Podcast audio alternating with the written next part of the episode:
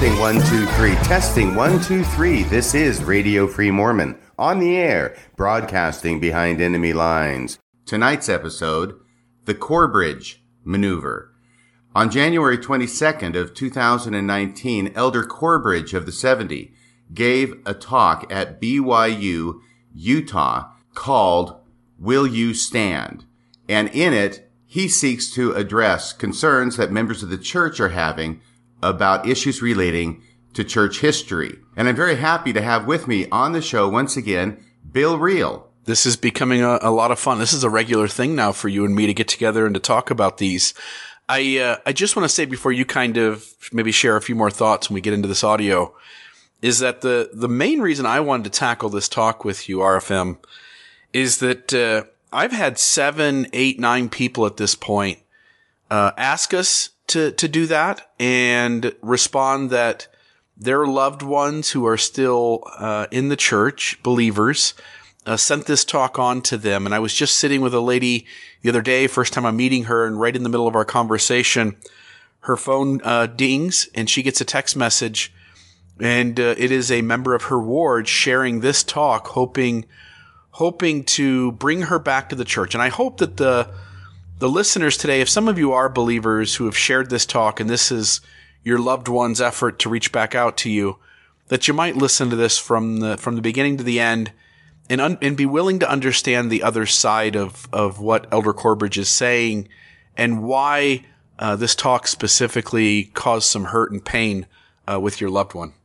The reason I'm calling it the Corbridge maneuver is a riff on an old Star Trek episode called the Corbomite maneuver but it's an apt title for Elder Corbridge's talk because the maneuver that he's seeking to do is to address and resolve issues that members of the church are having with church history without ever once actually dealing with the issues themselves. Yeah, this seems to be a pattern RFM lately where we want to act like there's answers, but we never actually get into the issues because we know the answers are not satisfactory and we're going to raise way more questions by doing so. Right. And this is really, as I've listened to this talk a number of times, and as I've printed it out and read the text of it a number of times and made a lot of notes and given it a lot of thought, this strikes me as the key to understanding this entire message. The key to understanding it is that Elder Corbridge is a leader of the church. The leaders of the church by this time are fully aware that many, many hundreds and even thousands of members of the church, the youngest, the brightest, the members that the future of the church is relying upon to grow up and take leadership roles in the church. Those people are leaving the church in droves and they're leaving the church over history issues related to the church that they are encountering. Now, one might think that if you're a leader of the church, what you want to do is you want to address the issues that are causing people to leave. But instead, what we have is a talk like this that talks about anything and everything other than the issues that are causing people to leave. The key to understanding this talk and every component part of this talk is to try and resolve the issues that people are having related to church history without ever once actually dealing with the issues themselves. So once we understand that's the point of the talk, then you can understand why it is that he says the things he says. And ultimately, what he will say is the issues that are causing people to leave the church are not important. Instead, there's all these other issues. There's four primary issues, four primary questions that he'll get to. Those are the important things. These other issues that are causing people to leave the church, they're only secondary. And what we have to do is basically ignore those other issues, those secondary issues, those issues that are causing people to leave the church and focus over here on these primary questions that are not causing people to leave the church. And he engages in a number of other strategies and tactics in order to avoid talking about the issues themselves. Now, in context, this talk is a series of three talks that have now been given at all of the main BYU campuses. In September of 2018, Henry J. Eyring, president of BYU Idaho, gave a talk just like this. Ostensibly, it was to deal with issues relating to church history without ever talking about them. Then in January of this year, 2019, Elder and Sister Renlund gave a talk at BYU, Hawaii, along these exact same lines. That was the one with the dilapidated dinghy parable. And we covered that one as well. We've covered both of those talks before. But now, for a trifecta, Elder Corbridge in January again, but later in January of 2019, January 22nd of 2019, gives this talk at BYU, Utah. So it is obvious to me this is not a coincidence that this is a formulated plan of having leaders in the church address this issue. And the only reason it's being addressed on all these three fronts is because this is becoming a huge problem in the church and the church leaders are recognizing it and they're seeking to go out and put out the fire, do damage control to the best of their ability. Unfortunately, their damage control does not include actually talking about the issues that are causing people to leave. Instead, it has to do with reasons why it's not necessary to deal with those issues in the first place. So that's the first point I wanted to make. Your thoughts, Bill? Yeah, I think that the church realizes people are leaving. They're leaving over issues within church history, but the data inside those issues is so damaging that whatever solution they have to come up with, it has to be something different than pointing people back to studying those issues. That becomes, I think, crystal clear.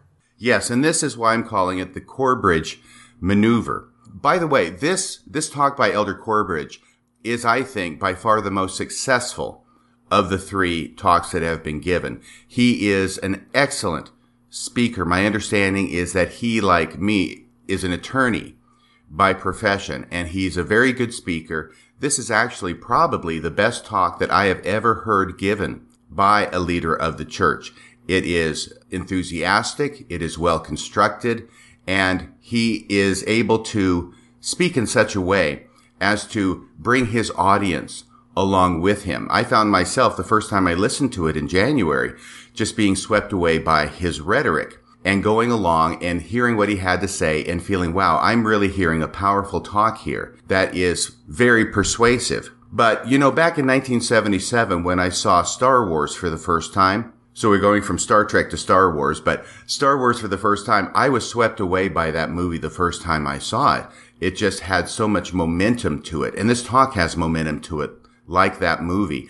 But the mistake I made was that I went back and I saw Star Wars again a second time. And the second time I went and saw it, I was not being swept away by the action because I knew what was going to happen and I was able to look at it more carefully.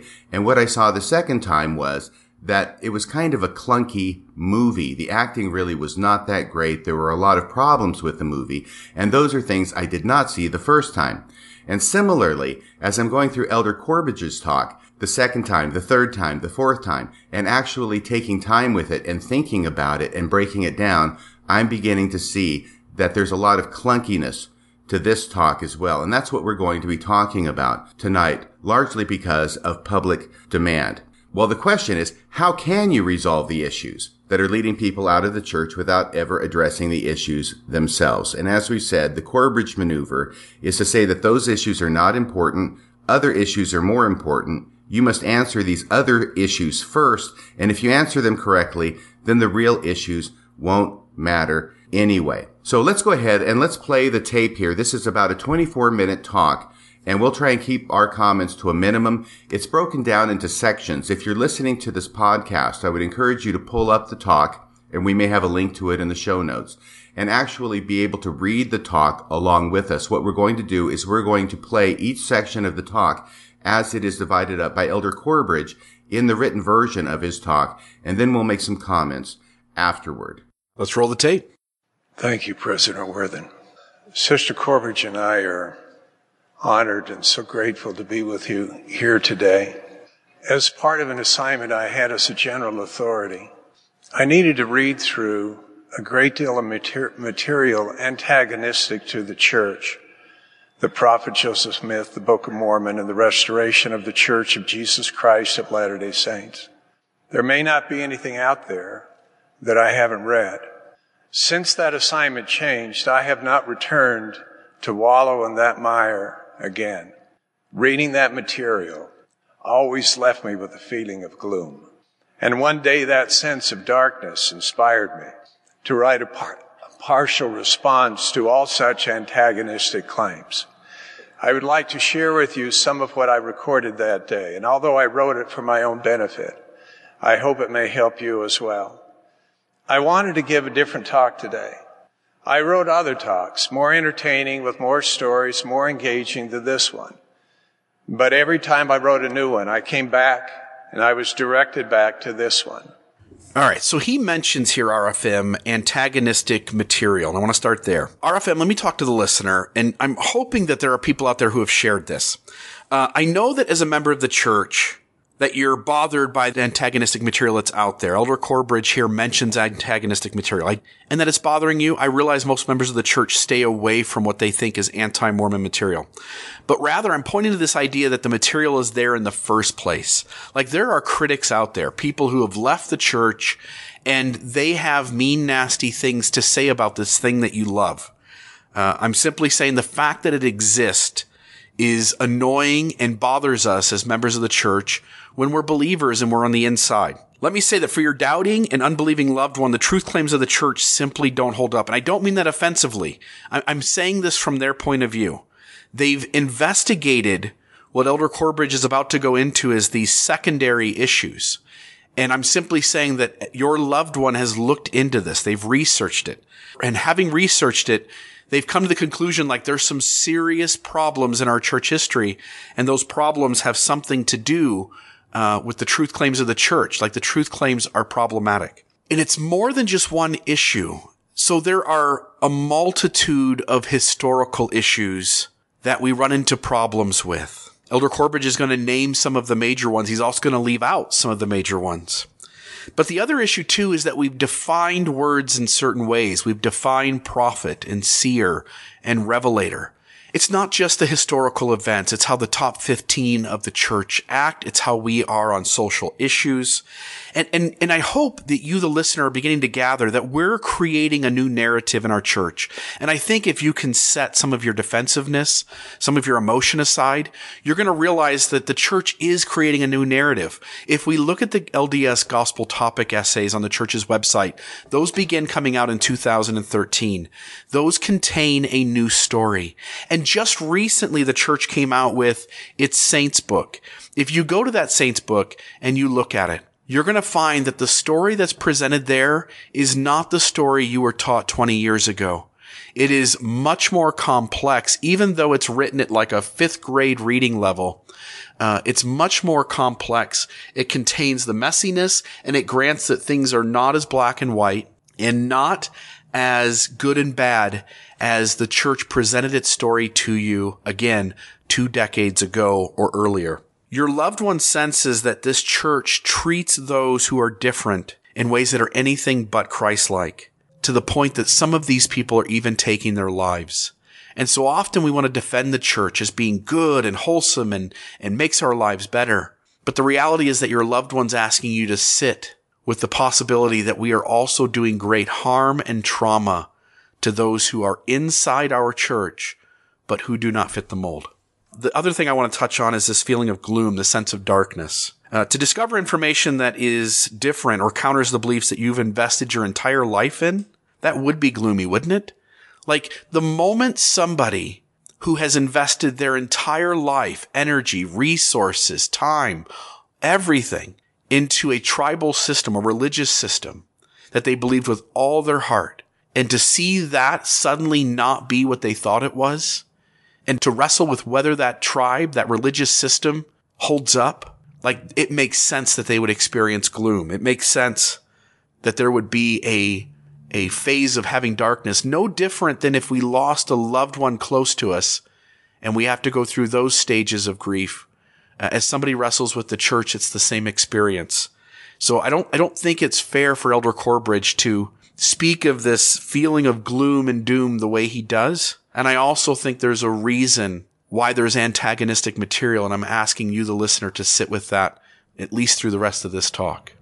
Right. And I want to make a number of comments myself about this opening introduction by Elder Corbridge. First off, he talks about antagonistic material that he's had to wade through. Well, he can call it antagonistic material if he likes, but I think that you and I both know that the material that he finds troubling and that causes him this feeling of gloom is not antagonistic material. It is material that is produced by the Church of Jesus Christ of Latter-day Saints itself.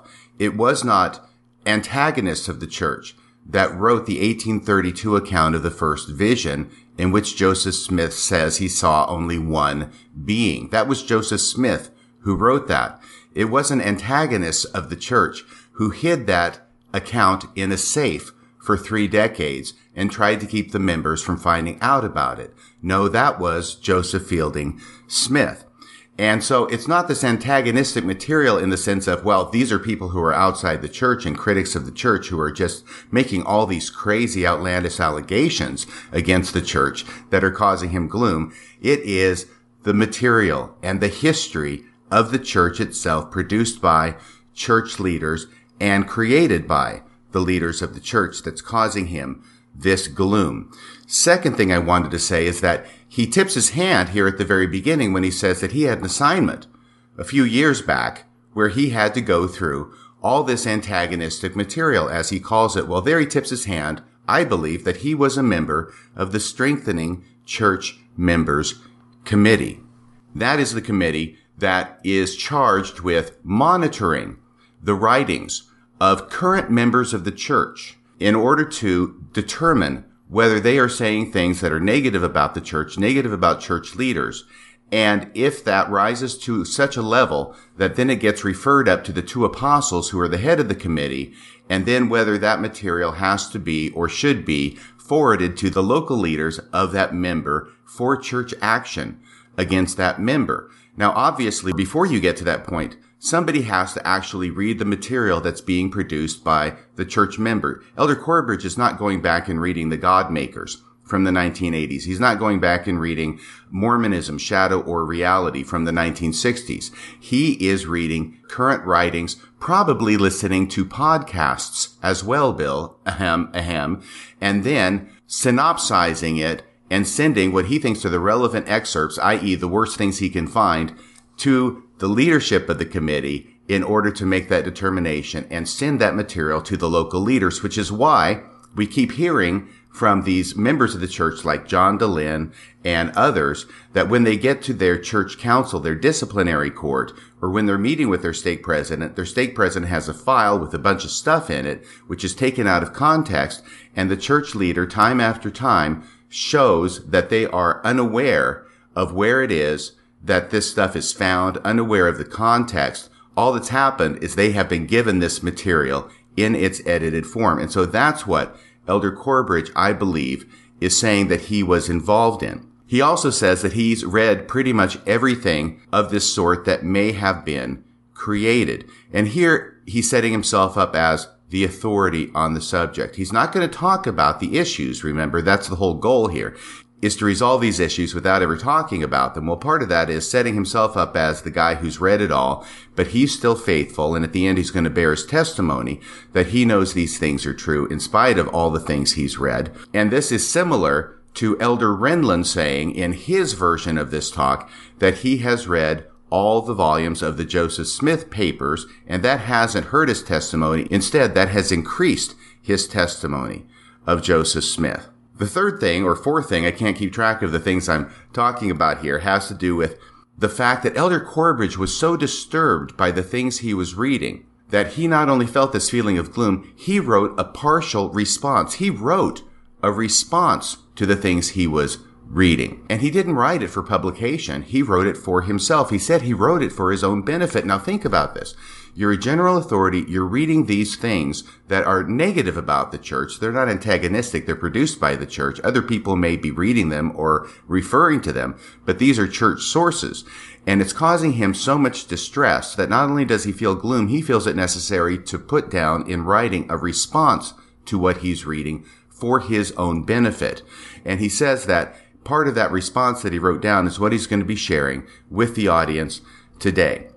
Finally, he says that this is what God wants him to say. Now he signals that by saying, you know, I thought about talking about other things that would have more stories, be more entertaining, but I kept being directed back to this subject.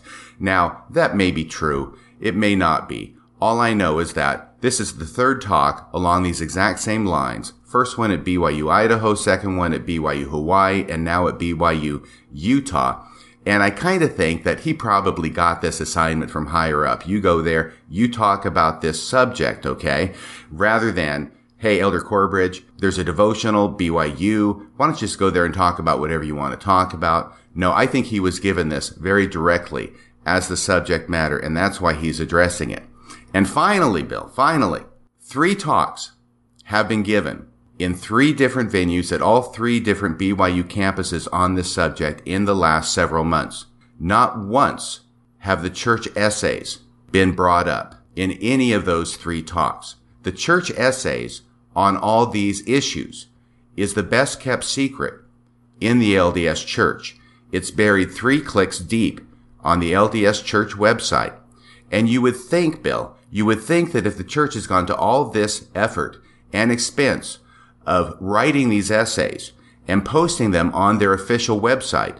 That if someone's going to come before an audience with the goal of addressing issues relating to the church and resolving those issues, at a minimum, they would mention the essays and refer the members to reading those essays to resolve their concerns, if in fact they thought the essays would resolve their concerns and not exacerbate them. One gets the idea that the church does not want members to read these essays. They don't even want the members to know that they exist. Yeah, as Elder Oak said, research is not the answer. You just did an episode on that. The reason research is not the answer is because research is the problem. Right. Research is the problem. And that's why the Corbridge maneuver is to resolve the issues without ever talking about them. Let's go ahead and play the tape. The prophet Daniel said that in the last days shall the God of heaven set up a kingdom that shall never be destroyed. And that kingdom shall not be left to other people, but it shall break in pieces and consume all these kingdoms, and it shall stand forever.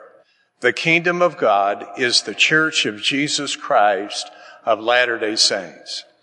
It will stand forever.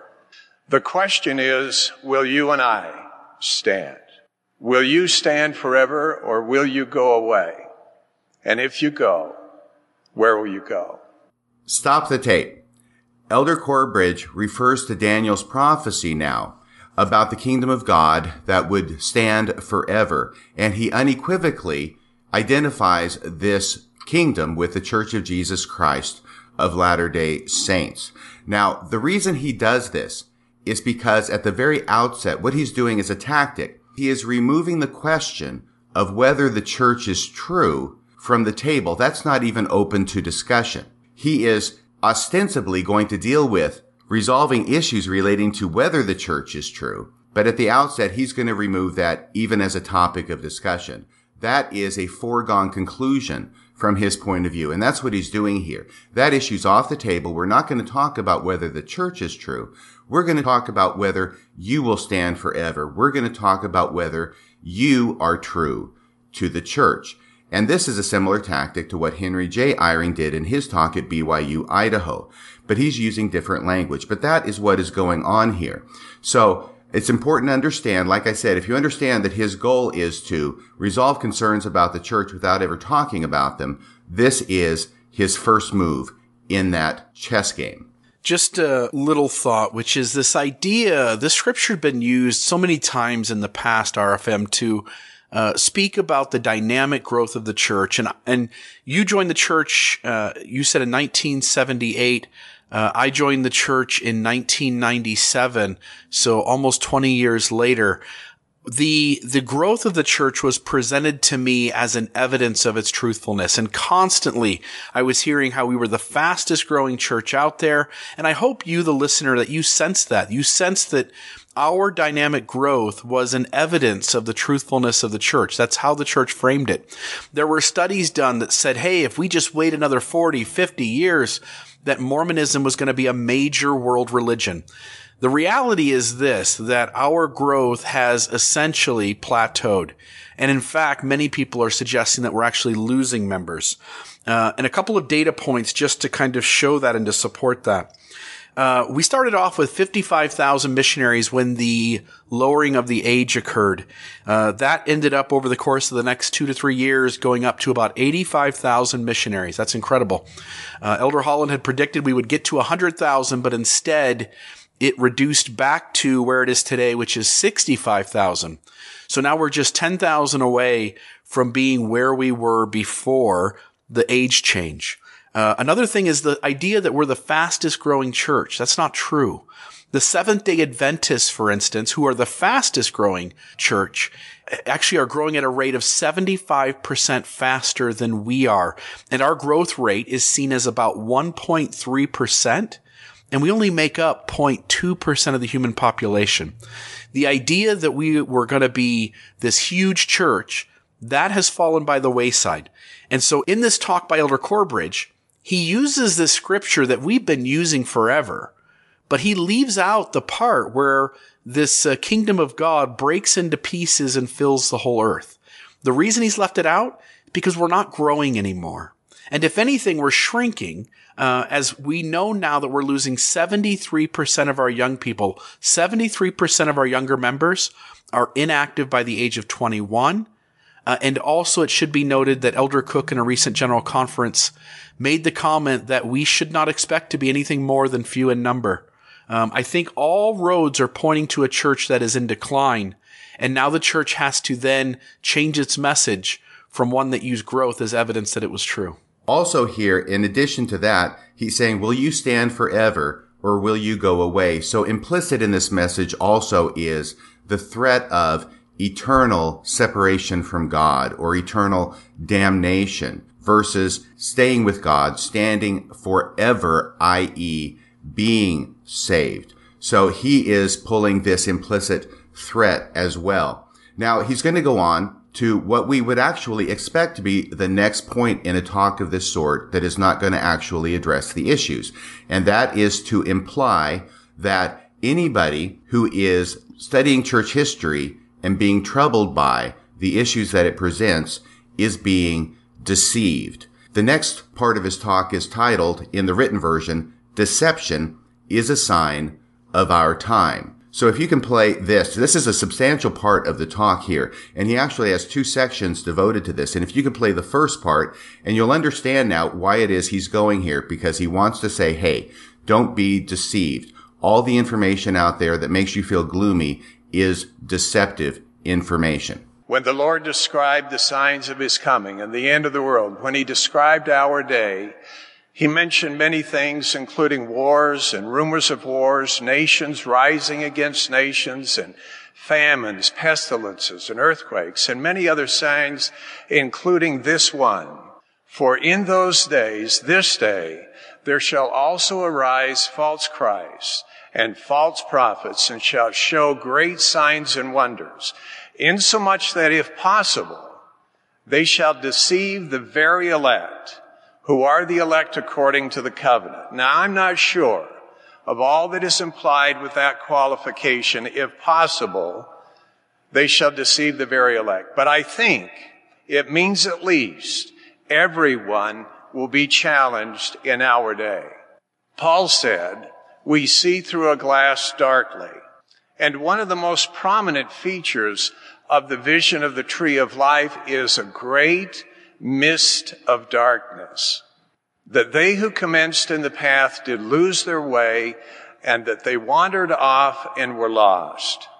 So here you have Elder Corbridge talking about this idea that there are uh, that there's false Christ, uh, false prophets, uh, false spokesmen, essentially for for the truth and you have this idea that the very elect are going to be deceived. But my question is, who's doing the deceiving?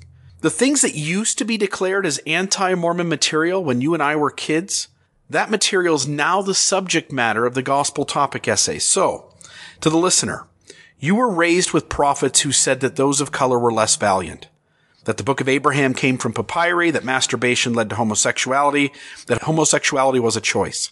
You were raised with a church that claimed it knew who the Lamanites were. that the Joseph Smith translation was restoring a lost and corrupted Bible. You were taught little about treasure digging, Joseph Smith's marrying and sexual relationships with teenage girls manipulated when they were most vulnerable. You were told nothing of Emma's being deceived by Joseph and kept in the dark by his polygamous behavior.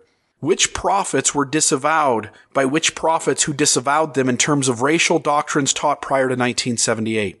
Which leaders now say being gay is not a choice, disavowing prophets who taught it was? What use is a prophet if they seem to struggle more deeply than its liberal members on the margins? In the lost and fallen world, at getting doctrine right and always being 40 years late to correct it. My point here to the listener is that Elder Corbridge wants to set up a black and white paradigm where inside the church, the leaders have the truth and outside the church, the people are deceived. The reality is that LDS leaders have been wrong, demonstrably wrong on numerous occasions. And prophets in this dispensation have contradicted other prophets in this dispensation, which makes those other prophets being disavowed wrong or those who disavowed them wrong. Like, it's not so simple to put this into a black and white paradigm. You can't simply say like, hey, there's truth in the church and there's error outside it. The reality is the world is often ahead of the church on social issues. Uh, those members who are excommunicated for pointing out problems, those problems are later acknowledged and corrected. Uh, as uh, shown recently with people pointing out the sexism in the temple and President Nelson removing much of the patriarchy uh, in the LDS temple ordinances. Yes, there are false prophets, and yes, there are those who lie in wait to deceive, but if you're willing to be honest, it's the leaders of our LDS faith who have been the worst culprits at deceiving the membership and claiming to be something for which no evidence points to them being the thing they claim to be. If we compare the church and the story the church told us versus what the critics were pointing out, it is demonstrably absolute which side was being more forthright and more honest, and it wasn't the church. Right. And speaking structurally about this talk by Elder Corbridge, this is why it was essential that he, before this, establish that the Church of Jesus Christ of Latter-day Saints is the kingdom of God that will stand forever. That allows him to say that everything else is deception. There is no deception in the kingdom of God. That's going to stand forever. And therefore, it's an age of deception. Deception is a sign of our time, but any deceiving that's going on is by you folks out there. It's like that old saying about when you point a finger at someone else, don't forget you got three fingers pointing back at yourself, which is what I think you're getting at, Bill. By the way, I've talked about this kingdom of God issue with Denver Snuffer before, and I know he's a regular listener to this podcast, so he would never forgive me if I did not point out that when Elder Corbridge says the kingdom of God is the church of Jesus Christ of Latter-day Saints, that itself is flat out contradicted by church history. The kingdom of God was the political organization that the Council of 50 was set up to govern and to organize. It was not part of the church. It was not the church at all. It was a separate political institution. And in fact, that's why non-members were put on the Council of 50 by Joseph Smith in order to highlight the fact that this was not related to the church and membership in the kingdom of God had nothing to do with membership in the church. So the kingdom of God and the church are two completely separate entities. But part of what has happened historically is that as the Council of 50 has faded into the background, the Quorum of the Twelve Apostles in addition to taking over the first presidency, in addition to eliminating the patriarch of the church, in addition to putting themselves over the quorum of the 70 in contradiction to the revelations received by Joseph Smith, which say that they're equal. In addition to all of that, now they have said, we're the kingdom of God as well. So in this next part of the talk, Elder Corbridge is going to continue to talk about deceivers, and they are all the people outside the church, and he will identify them not by name, but by description, all the different kinds of deceivers there are outside the church. And then, of course, he will have to do the age old strategy, which we expect of him is include a dig at the internet and how it is that the internet and the dissemination of information made possible by the internet is increasing the ability of people to be deceived. Absolutely. Let's roll the tape. There are many who deceive, and the spectrum of deception is broad. At one end, we meet those who attack the restoration, the prophet Joseph Smith, the Book of Mormon. Next, we see those who believe in the restoration but claim the church is deficient and has gone astray. There are others who claim to believe in the restoration but are disillusioned with doctrine that conflicts with shifting attitudes of our day. There are some without authority who claim to visions and, and, visitations to right the ship and guide us to a higher path and prepare the church for the end of the world. Others are deceived by false spirits. And then at the far end of the spectrum, we come to an entire universe of distractions. Never has there been a time with more information, misinformation, disinformation, more goods, gadgets, and games, more options, places to go, things to do and see, to occupy our time and attention away from the most, most important. And all of that is much is, and all of that and much more is disseminated instantaneously throughout the world through by electronic media. This is a day of deception. Elder Corbridge here mentions those who attack the restoration. That would be me, uh, you, RFM. That would be other podcasts like Mormon Stories and Gina Colvin's A Thoughtful Faith. Uh, that would be books written by historians and scholars who are pointing out the factual history, which is troublesome to the truth claims of the church. That would be news media outlets who are covering the sex abuse cases of the church and covering Sam Young asking for us not to have interviews behind closed doors. Uh, and it's also the victims of abuse who have raised a voice to the abuse that has occurred and pointed back to the church and said that we can do better in protecting these people. It is those of us who have been manipulated and deceived by an intentional telling of an inaccurate story. It's those who are hurting, those who are different, who don't fit the mold, and those who are manipulated by the mechanisms that are found here. He talks about those who believe in the restoration but claim the church has gone astray. That sounds like Rock Waterman and Denver Snuffer. He says those who claim authority and who see visions. That sounds like Julie Rowe and Denver Snuffer. But never on the table is whether those who raise a hand to the unhealthiness here in our faith, whether they're being honest and factual. Instead, we assume that we are right and that it's fine to dismiss anyone who claims something is wrong here. He says, never has there been more information, misinformation, disinformation. But again, how accurate has our faith been at telling its story, the full story, the honest story? How much prophecy, seeing into the past and future, how much real revelation and not reactive accommodation to a changing world has happened? I make a bold statement here. Not one doctrine in the LDS Church has gone unchanged, and not one story connected to our truth claims is without deep problems. Yet there is misinformation on all sides. But the Church and its correlated material have been the greatest offender. Yes, he covers all these different people by description, and he says things that I think sometimes he's not aware could be equally or even more appropriately applied to the LDS Church. For instance, I can't help but think that this is an apt description of President Nelson when he says, there are some who, without authority, lay claim to visions, dreams, and visitations to right the ship, i.e., we are not going to call it the Mormon church anymore, to right the ship, guide us to a higher path, or prepare the church for the end of the world. That sounds like President Nelson to a T. Now, the only thing that a TBM would dispute is that phrase without authority because they would say he has the authority to do it. But of course, that's the entire issue. That's the whole question that we're not going to talk about in this address. We're not going to talk about the actual issue.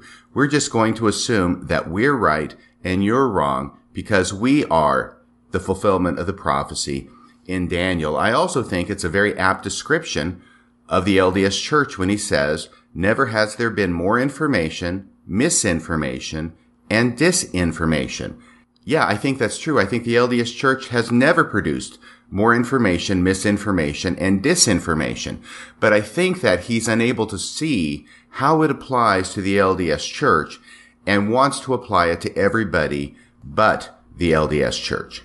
Yeah, it feels, again, as we've been pointing out here constantly, uh, it seems as though Elder Corbridge and every other leader of the church wants to continue to paint it like the church has been the best place to get the information and the church has been the most accurate, the most forthright, the most transparent.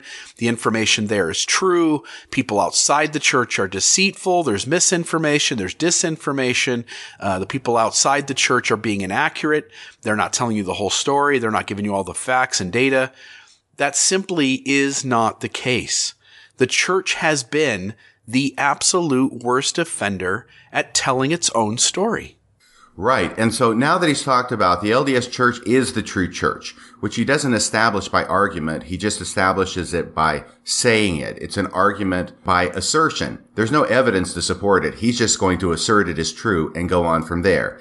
So the church is true. Everybody who disagrees with the church is deceived. And now he's going on to talk about how if you would disagree with his point of view that the church is true, you are wrong, wrong, wrong, Oh, and by the way, you're wrong. Play the tape. Truth enables us to see clearly because it is the knowledge of things as they really are, as they were and as they are to come. Knowledge is crucial to avoid deception and discern between truth and error. The prophet Joseph said, knowledge is necessary to life and godliness. Knowledge is revelation. Hear all ye brethren, he said, this grand key. Knowledge is the power of God unto salvation. People say you should be true to your beliefs. And while that is true, you cannot be better than what you know. Most of us act based on our beliefs, especially what we believe to be in our own self-interest. The problem is we're sometimes wrong. Someone may believe in God and that pornography is wrong and yet still click on a site wrongly believing he'll be happier if he does or that he can't help but not click or it isn't hurting anyone else so it isn't all that bad. He's just wrong. Someone may believe it is wrong to lie and yet lie on occasion wrongly believing he'll be better off if the truth is not known. He's just wrong. Another may believe and even know that Jesus is the Christ and still deny him not once, but three times because of the mistaken belief that he would be better off appeasing the crowd. Peter wasn't evil. I'm not even sure that he was weak. I think he was just wrong. When you act badly, you may think you are bad when in truth you're usually mistaken. You're just wrong. The challenge is not so much closing the gap between our actions and our beliefs. The challenge is closing the gap between our beliefs and the truth. That's the challenge. So how do we close that gap? How do we avoid deception? To all the things he says are wrong, I agree 100%. Sometimes we are simply wrong. The church was wrong on race. Joseph was wrong in how he practiced polygamy. The church today is wrong in allowing children behind closed doors with untrained lay male leaders. We are and were wrong. The church was wrong about the Book of Abraham translation and still is. The church was wrong on ERA. The church was wrong about who are the Lamanites. It was just wrong. It is wrong on its LGBT doctrines and it's wrong on its LGBT policies. It is just wrong. It was wrong on evolution. It was wrong on the age of the earth. It was wrong on where the Book of Mormon took place and if there were battles uh, at New York's Cumorah. It was just wrong. It was wrong for perpetuating just one first vision account for so long when it secretly knew there were others that varied in details. It was wrong for imposing its priesthood had more access to supernatural miracles, and it was wrong for saying the spiritual experiences within its system are more valid. It was wrong. It was wrong for excommunicating folks who asked it to be better, and it was wrong for claiming it ended polygamy in 1890. It was wrong. Paul H. Dunn was wrong for telling false stories in the past, and Elder Holland is wrong for telling them in the here and now. They were just wrong. You see, he starts off with this idea, uh, RFM, that truth is knowledge of things as they really are. Now, I agree with that. The trouble is that if we look at it, it's the LDS church that has refused and distanced itself and deflected from telling its history as it really is. And so while truth is a knowledge of things as they really are, it is inappropriate and it is fundamentally inaccurate to say that the church is the best place to go to get uh, truth or knowledge of things as they really are. Second, he talks about knowledge is revelation. To the listener who's listening because your loved one shared something with you, does only your revelation matter? Your loved one wanted nothing more than Mormonism to be true and to be what it claimed. They read, they prayed, they tried everything they knew to figure out how to put this puzzle back together again. Once they saw all the pieces, no one cared to show them. They cried, they screamed, they wrestled, they lost sleep. They pleaded for answers to problems they discovered, but while the church says good answers exist, they don't. In fact, if you think good answers exist, you can write me, you can send a message on this, you can ask to have a conversation. I'll sit down with you by telephone and we'll talk for hours about how this doesn't add up. There are clear examples on a multitude of levels of why this thing does not equal what they told us it did. And once you know that data, then it becomes obvious that the church was dishonest about its portrayal of its history. That's not your loved one's fault. While they might be giving the articulation that they are having or had a faith crisis, the reality is this church is having a truth crisis. And Elder Corbridge needs to look in the mirror, along with the other top leaders of the church, and acknowledge that they have been the worst ones at being honest to you and me. I agree with you. And in some sense, this talk continues the pattern because he is not going to deal with the issues. He is going to deal with everything and anything except the issues in order to give a method for the members to avoid dealing with the issues. So structurally speaking, once again, looking at what he is saying and why he is saying it. I've already mentioned he's established by fiat that the church is true, that this is a day of deception. It's a sign of the times. Everybody's out there. They're getting deceived. Everybody that is, except for the faithful members of the church. And now he goes on to this point of his talk where he talks about all these different examples of how people get it wrong. Now he's charitable enough to say it doesn't necessarily mean they're a bad person or they're evil or anything. They're just wrong, wrong, wrong, wrong, and wrong. And for me, this part of his talk was the most difficult to understand because it sounds like a huge tangent initially from his message because he talks about pornography is wrong and yet still click on a site. Well, this is not a talk about pornography though. This is code.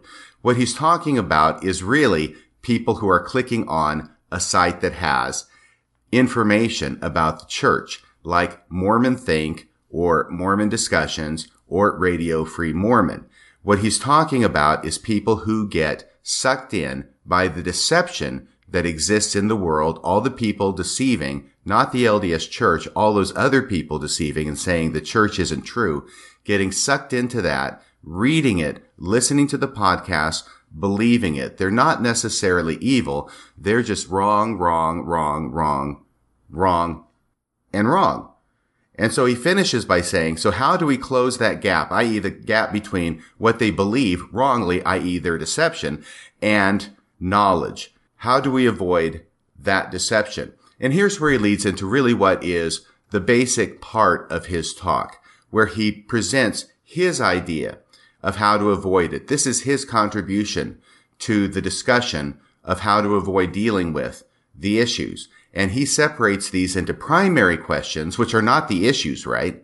The issues he calls secondary questions. And the way he frames it is, if you deal with the primary issues, then you don't even have to worry about the secondary issues. Are you ready to go on, Bill? Let's roll the tape. Begin by answering the primary questions. There are primary questions and there are secondary questions. Answer the primary questions first. Not all questions are equal and not all truths are equal. The primary questions are the most important. Everything else is subordinate. There are only a few primary questions. I'll mention four of them. Is there a God who is our Father? Is Jesus Christ the Son of God, the Savior of the world? Was Joseph Smith a prophet? Is the Church of Jesus Christ of Latter-day Saints the kingdom of God on earth? By contrast, the secondary questions are unending. They include ch- questions about church history, polygamy, people of African descent, women in the priesthood, how the Book of Mormon was translated, the Pearl of Great Price, DNA in the Book of Mormon, gay marriage, the different accounts of the verse, first vision, and on and on and on and on. If you answer the primary questions, the secondary questions get answered too, or they pale in significance. And you can deal with things you understand and things you don't understand, things you agree with and things you don't agree with without jumping ship altogether. So here is the crux of Elder Corbridge's talk where he talks about primary questions and secondary questions. The primary questions are, is there a God who is our Father? Two, is Jesus Christ the Son of God, the Savior of the world? Those are gimmies. Those are not exclusive to the LDS Church. Those would apply to any Christian religion. Those are there just as a setup really for number three and four, which was, was Joseph Smith a prophet? That's number three. I could not help but notice that that's the question where Elder Corbridge's voice cracks with emotion. Number four is, is the Church of Jesus Christ of Latter-day Saints the kingdom of God on the earth? Those are really the two critical questions, but he says these are primary questions. And the problem is, is not that he says these are primary questions, although I'm not sure exactly where it's written as to what is primary question and what is a secondary question. A lot of people would think that what he considers secondary questions are primary and vice versa.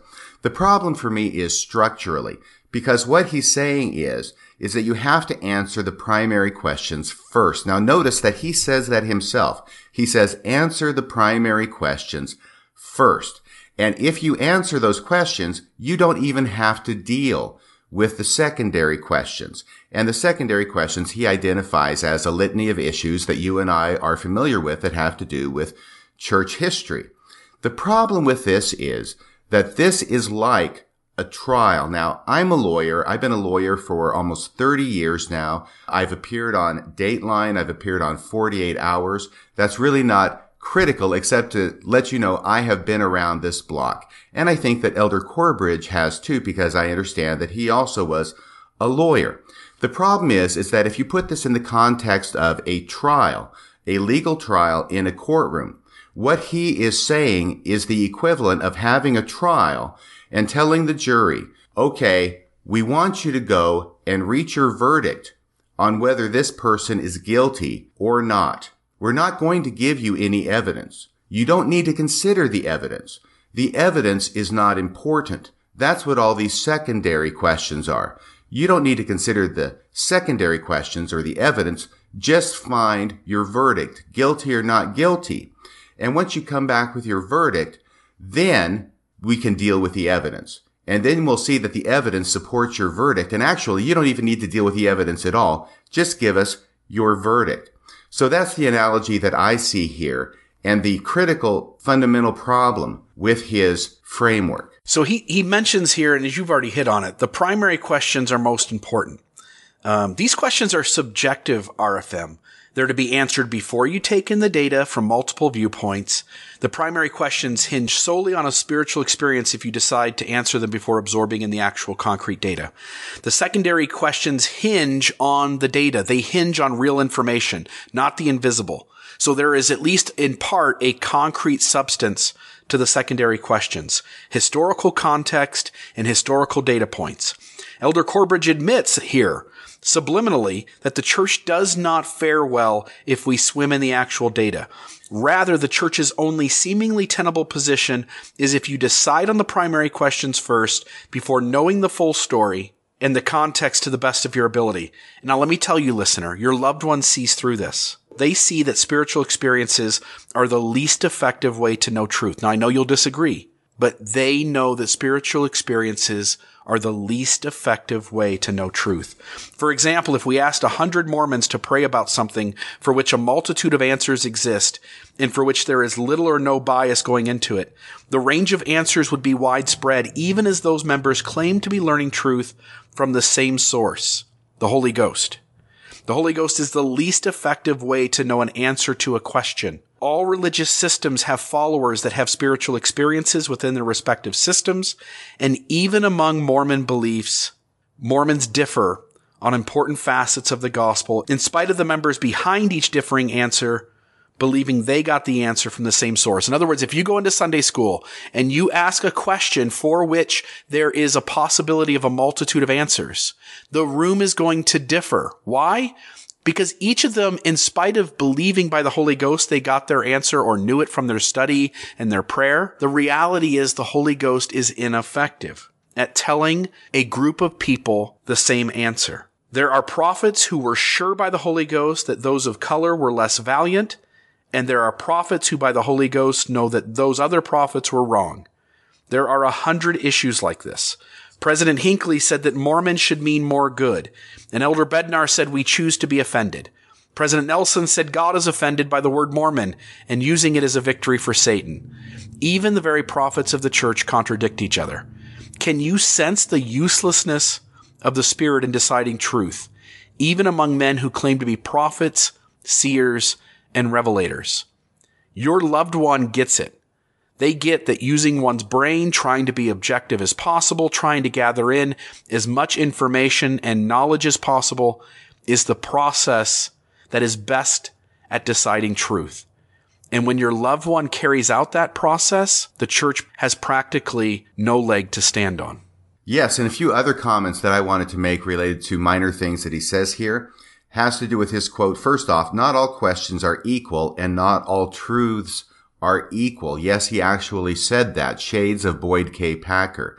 Why is it that when leaders speak, whether it's Elder Corbridge or whether it was John Gee, the Egyptologist, or whether it is Boyd K. Packer himself, they are tempted to want to categorize truth and say that some truths are not useful. That was Boyd K. Packer's expression.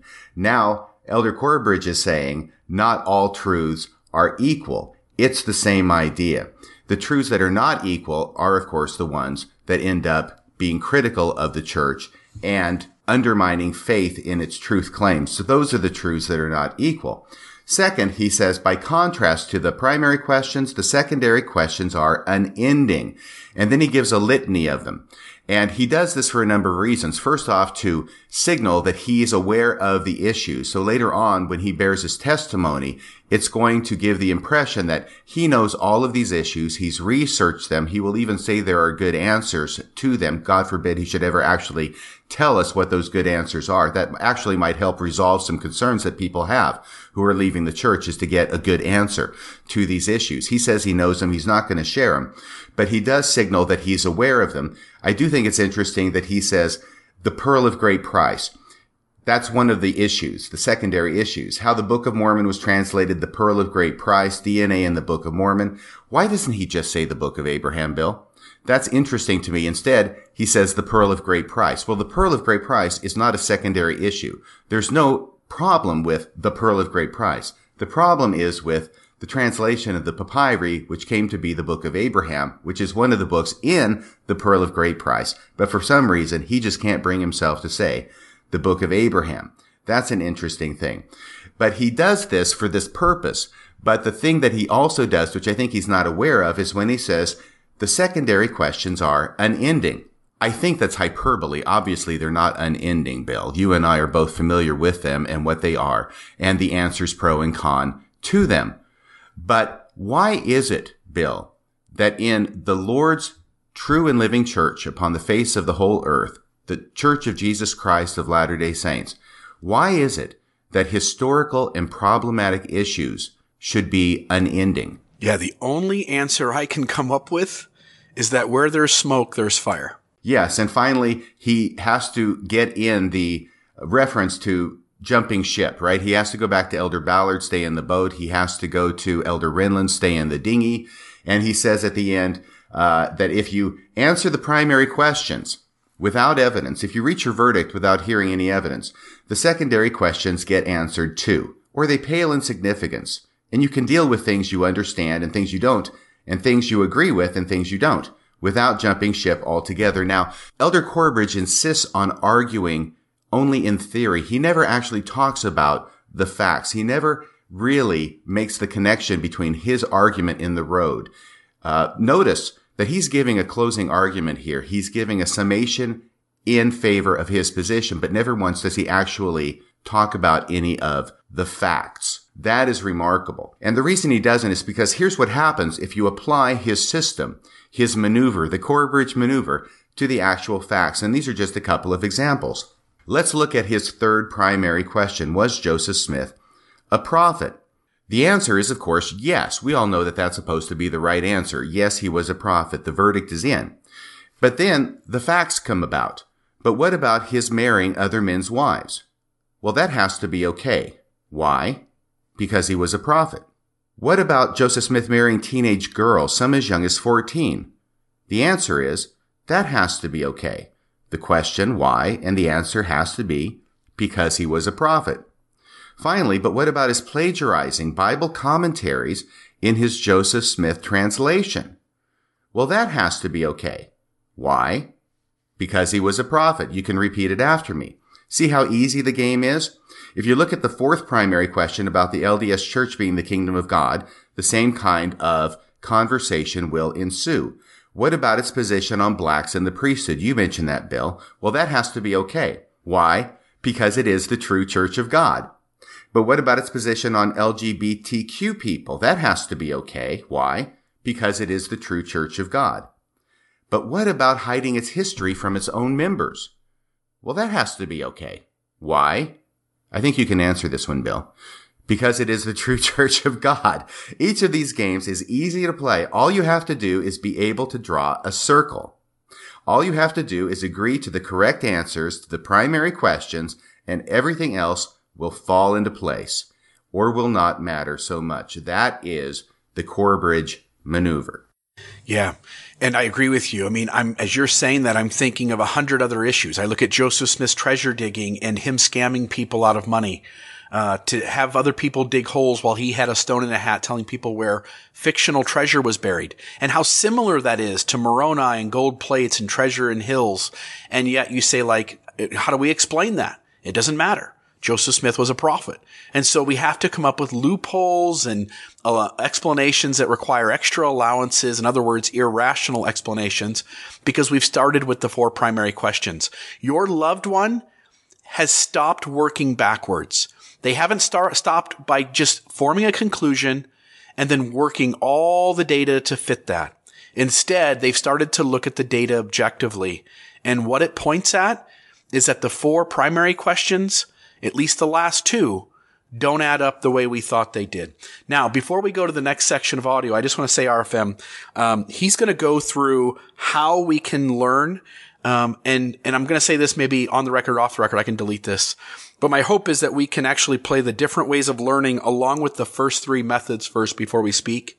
Because I think that's all kind of connected and then play the divine method. But what Elder Corbridge is going to do is he's going to go through different ways of learning He's going to name these methods and then he's going to go through and explain each of them. Um, and what he does is he lines up these three methods that we in the world use to learn the scientific method, the analytical method, and the academic method. And I think he does a fairly good job of laying out uh, how those three work. But I want you to notice that he does a little trick, and we'll talk about it here after we play this audio. But he does a little trick to turn the divine method into something very different and which dismisses the first three. Right. He's going to talk about the scientific method, the analytical method, and the academic method. And he's going to say that these are all ways that we learn truth. And that is absolutely correct. What he's not going to say here, but which is obvious to me, is that it is these three methods that are leading people away from the church when they actually deal with the evidence. The scientific method leads people away from the church. The analytical method leads people away from the church and the academic method leads people away from the church. And finally, he will go on to the divine method, which is basically to ignore the other three methods and focus simply on feeling good about the church when you pray about it or feeling good about the book of Abraham when you read it. So he will say that actually the divine method, the fourth method, incorporates and trumps all the other three methods. But when you actually listen to what he says, I think you will agree with me that really what he means is the divine method contradicts these three methods, but is nevertheless superior. With that, roll the tape. How can we know the answers? There are different lef- methods of learning, including the scientific, academic, uh, uh, analytical, and divine methods. The divine method incorporates elements of the other, other three, but ultimately trumps everything else by tapping into the powers of heaven. All four methods are necessary to know the truth. They all begin the same way with a question. Questions are important, especially the primary questions. The scientific method, we form a hypothesis framed in response to a question. Experimentation is then conducted to test the hypothesis. The results are then analyzed, conclusions are drawn that either confirm, disprove, or modify the hypothesis in which, the, in which event the process continues. Alma invites us to experiment upon his words. The Lord said, My doctrine is not mine, but his that sent me. If any man will do his will, he shall know of the doctrine whether it be of God or whether I speak of myself. In regard to tithing, he said, prove me now herewith. If I will not open the windows of heaven and pour you out a blessing, that there shall not be room enough to receive it. Truth can be discovered by doing, which is faith. Experience plays a vital role in coming to know the truth. In the analytical method, that method is also important. It involves gathering, organizing, and weighing the evidence relevant to a question. Based on the weight of the evidence, conclusions are drawn as to what the truth may be. The Lord instructed Oliver Cowdery, saying, Behold, you have not understood. You have supposed I would give it unto you when you took no thought save it was to ask me. But behold, I say unto you that you must study it out in your own mind. Then you must ask me if it be right. Evidence and reason also play a role in preparing us to know the truth. The academic method involves, of course, study of the written word. Study as well is essential. Mormon said the word of God has a more powerful effect upon the minds of the people, how we think, than the sword which might be the very fear or threat of death, or for that matter, anything else. This is more powerful than anything else. It's more powerful than fear, addiction, pornography, or anything else. It stands to reason, therefore, that the Lord would say, treasure up in your minds continually the words of life. And whoso treasureth up my word shall not be deceived. There's a bait and switch that's happening here. And, and I think, I think it's easy to see once you, once it's pointed out, which is he's giving you these first three methods. So in the first place, he talks about the scientific method. The scientific method involves us forming a hypothesis and testing it out, seeing if that hypothesis holds up and if we need to change our assumptions or not. Um, I think that has value. But he does a little shift here by pointing us back to the Book of Mormon and talking about uh, Alma's use of the scientific method. Um, I think that's important because what he wants to do is say, look, the scientific method is great, but it's the spiritual use of the scientific method that is most important. Then he gets to the analytical method. This idea of evidence and reason, the idea of using our minds to analyze things and to think about them. Uh, it involves gathering, organizing, weighing evidence. Um, but again, he also points out this story about Oliver Cowdery. Uh, he then points it back to the scriptures and says that sometimes we think we can do something by analyzing it, and the reality is we never asked God. So he's allowing God to essentially trump the analytical method. Uh, then he gets to the academic method. And he's essentially saying that academics involves research. Like we read books, we take in information, we listen to experts, and we gather all that information and we begin to uh, form an opinion. But then he uh, dismisses this one by saying that the Word of God, in other words, the Scriptures, trump all the other information you can get. So in all three of these, he's saying, yeah, they're great, but only if they're used to arrive at the answer that we've given you. Now, he's going to get into in a moment into the divine method, but I want to make a note. The first three work in part at times and sometimes completely in the concrete. The last mode, this divine mode, places weight on the subjective. Notice that he says in that first paragraph that we just played, he says that uh, the divine method of learning incorporates elements of the other three, but ultimately trumps everything else. Now, here's why. Every road has to lead to the church being true.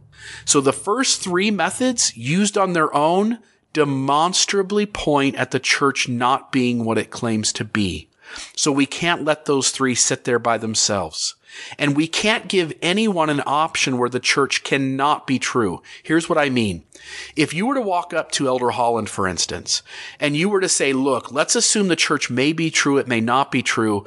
Give me a formula by which I may come to the conclusion that the church is not true.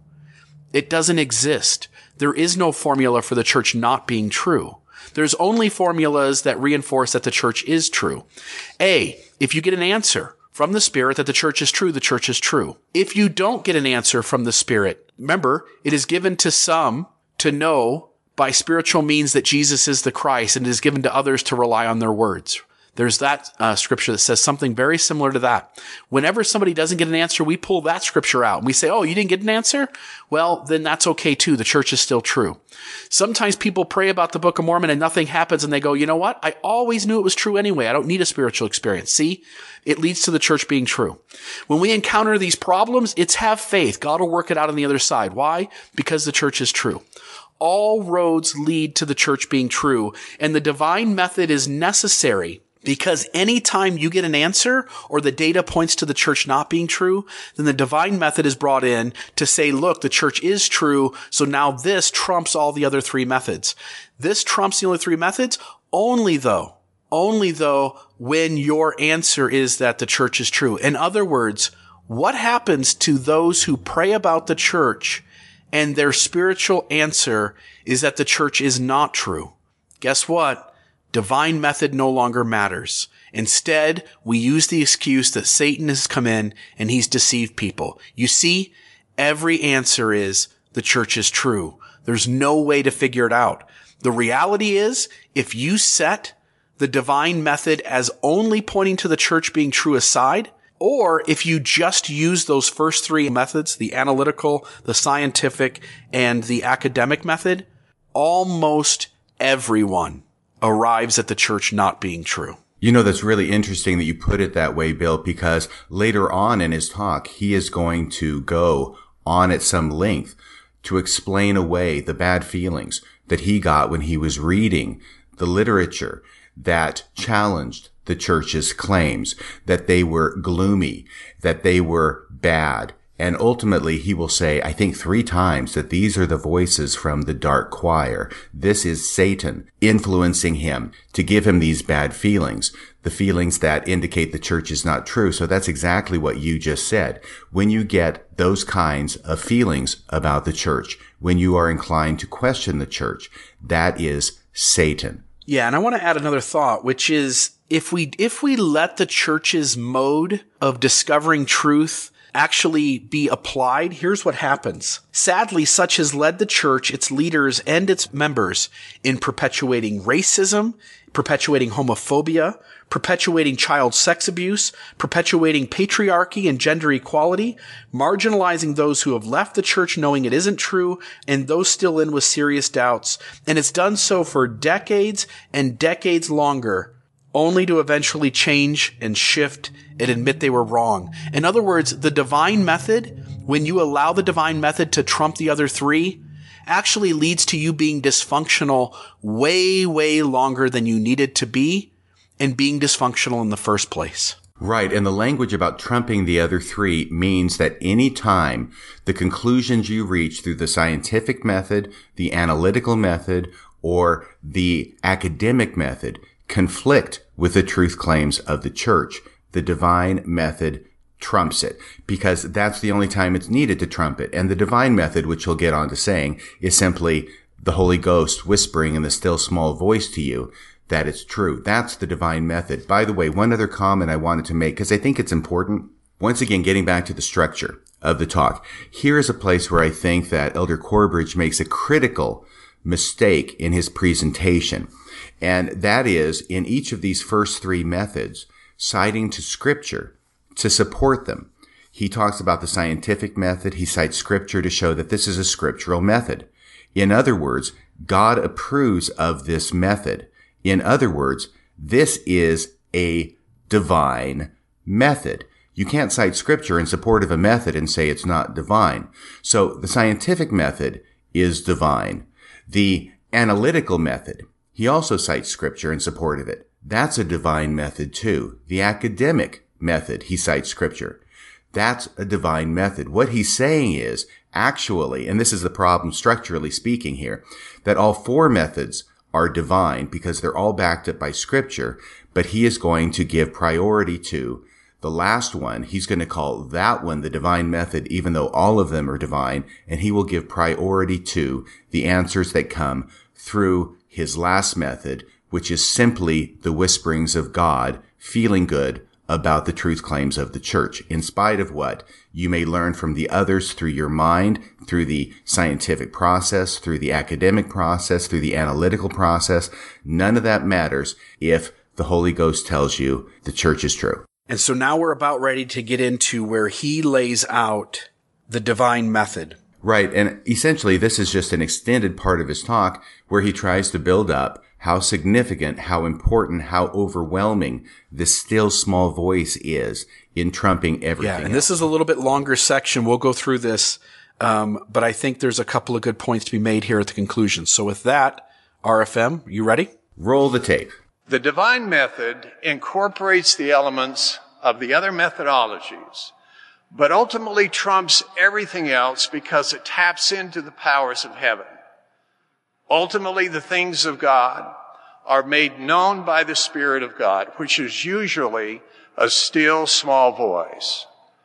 The Lord said, God shall give unto you knowledge by his Holy Spirit, yea, by the unspeakable gift of the Holy Ghost. The apostle Paul taught that men only know the things of men and that the things of God are known by no man except by the Spirit of God. He said, the natural man receiveth not the things of the Spirit of God, for they are foolishness unto him. We see that every day. Neither can he know them because they are spiritually discerned. Of all the problems you encounter in this life, there is one that towers above them all and is the least understood. The worst of all human conditions in this life is not poverty, sickness, loneliness, abuse, or war, as awful as those conditions are. The worst of all human conditions is the most common, and it is to die. It is to die spiritually. It is to be separated from the presence and power of God. That's the worst. Conversely, the best of all human conditions in this life is not wealth, fame, prestige, good health, the honors of man's security, or dare I say it, even good grades. As wonderful as some of, the, some of those things are, the best of all human conditions is to be endowed with heavenly power. It is to be born again, to have the gift and companionship of the Holy Ghost, which is the source of knowledge, revelation, strength, clarity, love, joy, peace, hope, faith, and almost every other good thing. Jesus said, the Comforter, which is the Holy Ghost, shall teach you all things. It is the power by which we may know the truth of all things. It will show us all things we should do. It is the fountain of living water that springs up unto eternal life. Although the voice of the Spirit is usually a still, small voice, it is nevertheless ever sure, penetrating, pervasive, edifying, and sustaining, so much so that the Lord said, And whosoever speaketh the word against the Son of Man, it shall be forgiven him.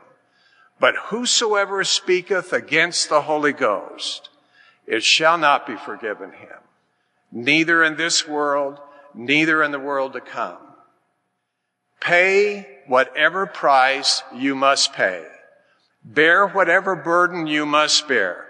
Make whatever sacrifice you must make in order to get and keep in your life the spirit and power of the Holy Ghost. Everything depends on that. All right. I've only got two quick points to make here. I know RFM, this is a section that I think has some real importance to it. Um, the two things I want to point out, I think are tangential in a way, but just to make acknowledgement of them. He talks about the problem above all is death, specifically spiritual death. I simply want to say that he draws our attention away from all the visible problems in the world and points us to an invisible problem, spiritual death. Not everybody believes in spiritual death. People have various religious beliefs. Those who are Christian uh, have this idea that if we sin beyond repair, if we don't repent uh, about the things we do, then we don't get to live with God again. But that's an invisible problem. Whether it's true or not, nobody knows for sure until we get there.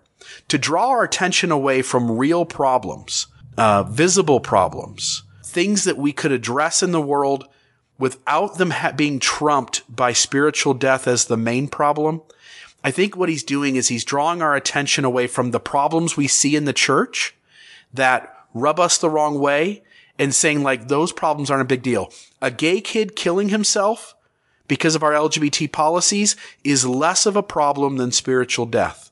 And so what he's saying is that the church is solving the biggest problem and hence its uh, solution trumps the other things that we see that are unhealthy. Second, he says the best of all human conditions is being in the gospel with the Holy Ghost.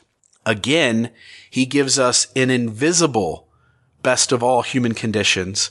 Uh, there are other human conditions he lays out, but whether it's happiness, joy, a, a good job, a healthy family, like what those things look like outside the church, they don't matter.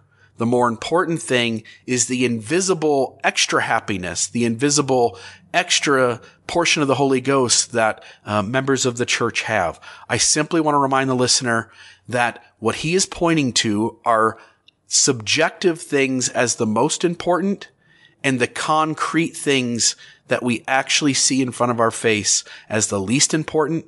And he's doing it for a reason. It's to draw our attention away from being uncomfortable with the things that we see. Right. And as far as these four methods go, he says the divine method, this fourth method, is the one that trumps all the others. It is the most reliable method from his point of view at arriving at the truth. Well, I will say that the first three methods, although they are certainly not perfect, are reliable in arriving at the truth. They may not be perfect, but they do have some degree of reliability, which is why they exist in the first place. But his divine method, his fourth method, is not reliable in arriving at the truth. He wants to say it is, but historically speaking, the divine method, this revelation method from God, is the method that has been proven to be the least reliable in arriving at the truth. Do you have any examples of that you'd like to share, Bill? Uh, we could pick some of the things we've already talked about. So, LDS prophets prior to 1978 using the divine method believed that those of color were less valiant in the premortal life. They thought they had the curse of Cain. They taught that interracial marriage was sin prophet after prophet from Brigham Young through George Albert Smith all the way up to middle of Spencer W. Kimball's presidency using the divine method were wrong. Today, the church, because of the pressure in the world, has acknowledged like, oh yeah, that doesn't make any sense. Using the other three methods, we arrived at the fact that that doesn't hold up. Past prophets were wrong using the divine method on whether those of color had a curse and were less valiant. Another example, Spencer W. Kimball in the book The Miracle of Forgiveness, using the divine method, was sure that homosexuality was caused by masturbation and other reasoning that he lays out. Using the first three methods, we know that Spencer W. Kimball's ideas were moronic. They were not intelligent. They were not even reasonable that the science and the data as we use the other three methods of the scientific, the academic, and the analytical showed demonstrably that those ideas were wrong. It took years and years, even decades after the science community had figured this out for our church to let go of the divine method and acknowledge the science. Uh, we can go through uh, issues of cremation, birth control, women working outside the home. We can use the idea of uh, how sexist things in the temple were. At every turn, leaders of the church using the divine method have held on to bad ideas way longer than the rest of the world.